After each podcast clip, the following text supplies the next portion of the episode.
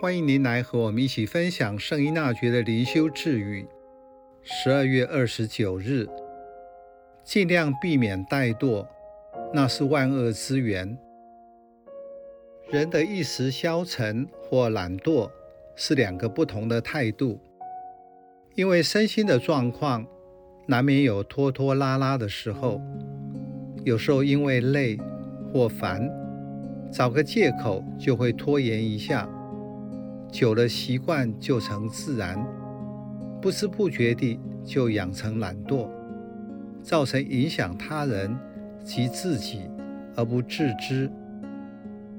面对懒惰，您的自处之道和对于他人的状况会做什么样的回应？懒惰是七罪中之一，圣依纳爵的诠释是：懒惰。乃万物之源，要尽可能让其无立锥之地。也就是说，让懒惰在我身上无隙可乘。这句智语对现代人来说好像并不实用，因为大部分的人都是工作过度，所以外表看起来很努力，从另一角度来看，却可能是懒惰。因为一直在做，并不等于勤奋，很可能只是在原地打转，并没有前进。过去对懒惰的认知是不做什么，现在的解释则是无法专注，反而去做一些无关紧要、浪费时间的事。所以现在人的懒惰呈现在不用心。瞎忙，很难专注在一件事情上。许多时候只是应付应付，做些表面功夫。不让懒惰有立锥之地，就是不让它生根。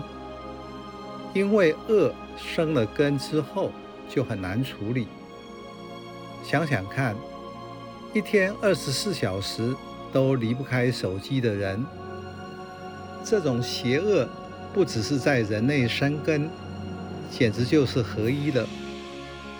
有位神父幽默地说：“手机是我的牧者，我实在一无所缺。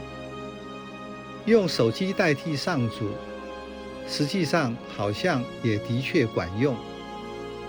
有什么问题，直接谷歌或百度一下，所得到的讯息。”比一位专家所提供的还要多，能够回答或暂时解决燃眉之急。但是许多时候，人并没有好好仔细去读里面的内容，这个资料是谁提供的，是否正确？因为懒得去查证，剪贴就变成得到知识和传递讯息的方法。这就是现代的懒惰。